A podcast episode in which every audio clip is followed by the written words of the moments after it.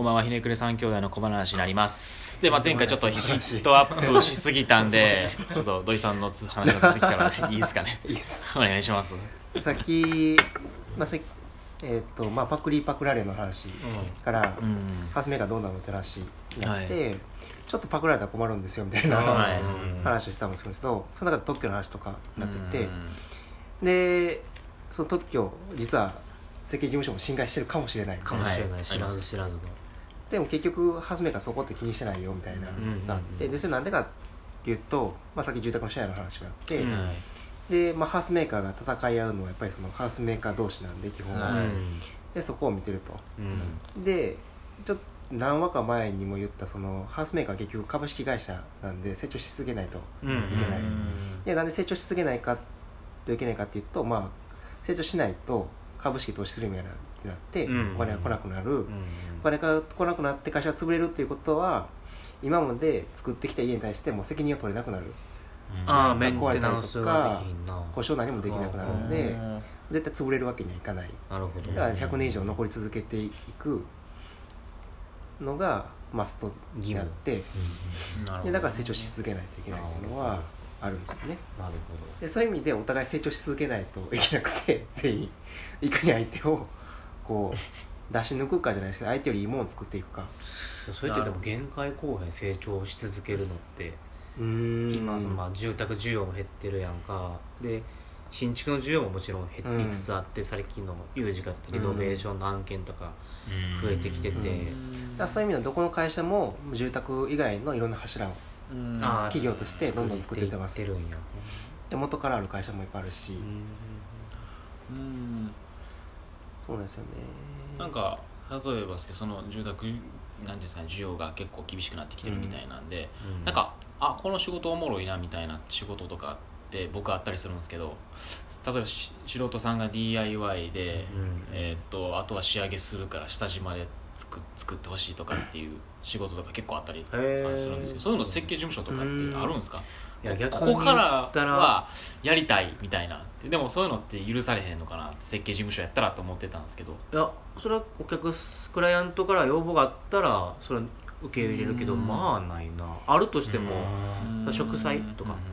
植栽を植えるあの場所は作っとくけど、あの中庭とかにデッキウッドデッキの中に、あと植えるのはこっちで選ぶから、その点で言うと多分そのメーカーズというか一般の人がそういうのを作れる時代とちょっとずつマッチはマッチと言いますか、なんか頼み先としてハードルがだんだん低くなってきてるんかなっていう感覚は自分はあったりするんですけど、工務店とかそういう地形は、うん、いやそういう聞いたらほんまにそうなんやねなと思って、はい、なんかこうハウスメーカーにもそんな風にラフに頼みにくいし、はい、設計事務所はもっと高度な場所やっていう認識がきっとあるだろうから、一般的にってことだから、そんなこと頼むのもったいなくないみたいな感じがきっとあるのかなと思うんですよ、うん、あそれはある。あの、うん、うちさっきの植栽の話だけど、うちとしてはやっぱ提案したい、うん、空間の質に関わることなんで、うんうん、多分そうだと思うんです。空間の質とかって関わるし、見え方とか過ごしやすさに関わるから、うん、こういうの空間にはこういう樹種を植えたいって気持ちはあるけども、うん、やっぱその言っても住宅で、うん、お寿司さんのものやから、そこはこっちで無理強いすることはせえへん。でもさっきの ディーアイワイ の話だけど、これ個人的な話やねんけど、俺最近まあ昨今の ディーアイワイ ブームを見て、はい、俺は危機感を覚えた。あのだからその作設計事務所やってるけど、はい、なんかそのやっぱセンスのいい、まあ、素人ができちゃうわけやんか。で結構いいんよな、やっぱそのカフェ ディーアイワイ でカフェ作ってたり、うちの近所にあの ディーアイワイ で靴の工房作ってる靴職人の集団とかいるんですけど、あの、はいはいはい、その工房とかもすごくいいんですよ。それ見た時に ど, どういいんですかその工房は。どう、えー、名前ついてるんかな。どんな感じ、どうどうどうその ディーアイワイ で作られた感がいいってことなの。そうあのそうそう中身があの中身はリノベーションやねんけど、自分らで一人なんかその元々建築事務所を勤めてて、で靴職人に転職した人がおる。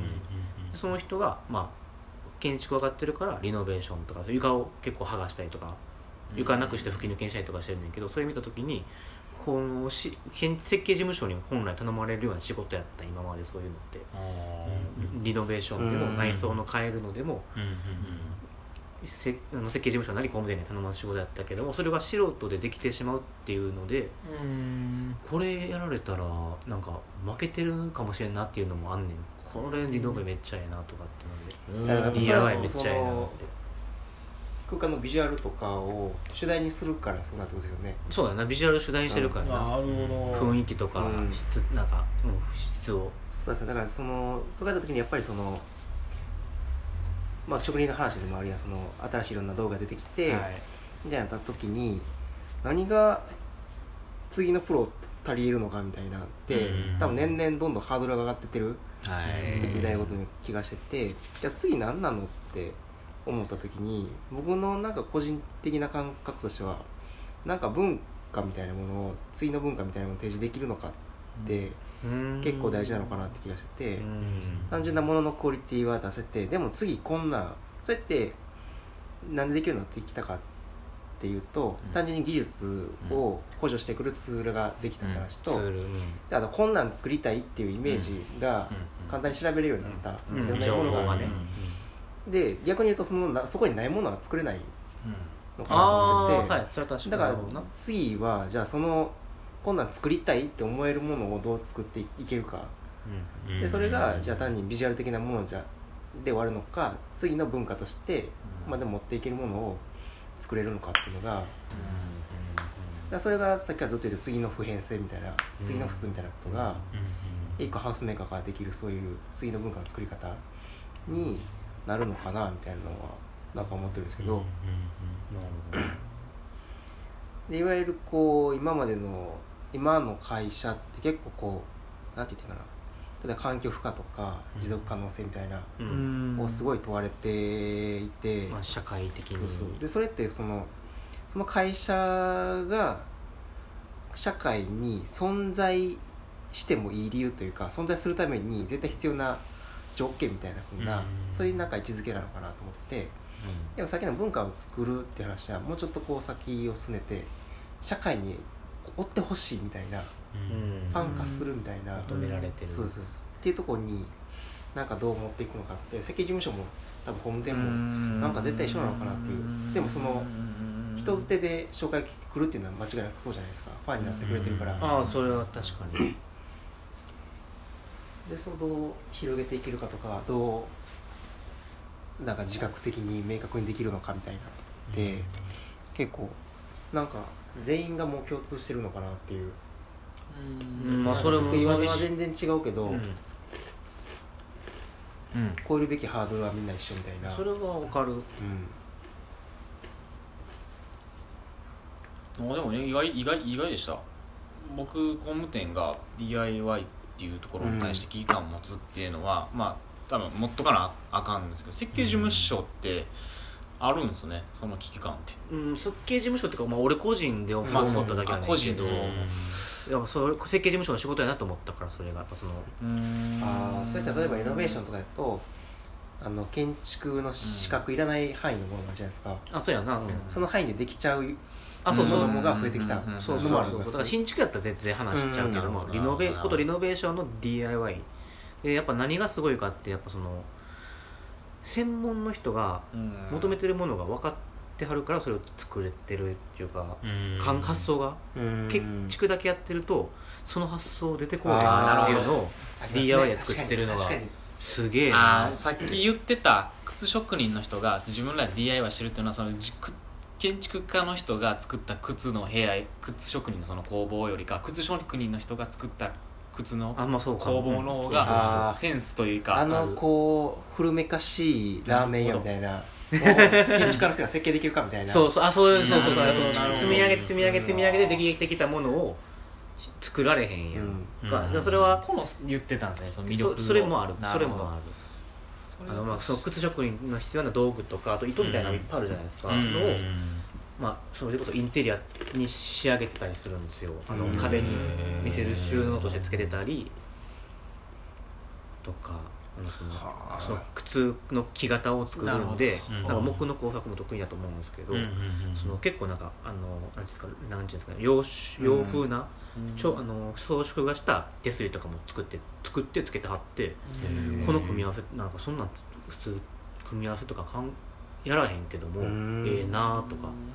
たりとか、はー、そこに俺らにない新しいものがそこで生まれちゃってるやんみたいな、抜かされてるぞみたいな、そう抜かされてるって思って、俺そのリノベーション ディーアイワイ はその感覚、なるほど、建築だけやってるから分からへんもん。ああでもその感覚がえっとその後輩じゃないですけど年下の子とかまだ始めたっての子とかで私わけわからん仕上げとかするんですけど、うんうん、あうんうんうん、よくよく考えてみたらあこれなんかありちゃうみたいなっていう、うん、あるよなそういうのが感覚に近いかもしれないです。多分似てると思う。似てると思う。え確かにその間に今の答えとしてはこうやねんけどよくよく考えてみると、うん、なんかこういうのもありなんやろうなっていう組み合わせとかをミスマッチで出してくるんですけど、それ、うん、それは ディーアイワイ でセンスがいいってなってるんですけど、もしかしたら彼ももしかしたらかなりセンスがあって や,、うん、やってる可能性もあるんやなっていう、うん、その時のいいって思える判断ってなんか偶然起こったマニアックなものじゃなくて、これってみんないいと思えるんじゃないかっていうぐらいのクオリティを持ってるって思えるってことですか。うん、思える。あで逆に言うとそれを見極めれるのも逆に言うとなトータルでデザインしている人じゃないとできへんのかなっていうのはああなるほどね。気遣いそれが全体に共通できる共通解になるかみたいな。確かにトータルデザインだ。ああなるほど。それをなんかピックアップしてと普遍解に。ああ難しいな。でもいっこめっちゃ研究するなあかんそれ研究する時間がいやもう感覚でいいんじゃないですかそんなっていうところでちょっと時間来たので今回終わりたいと思います。ありがとうございました。ありがとうございました。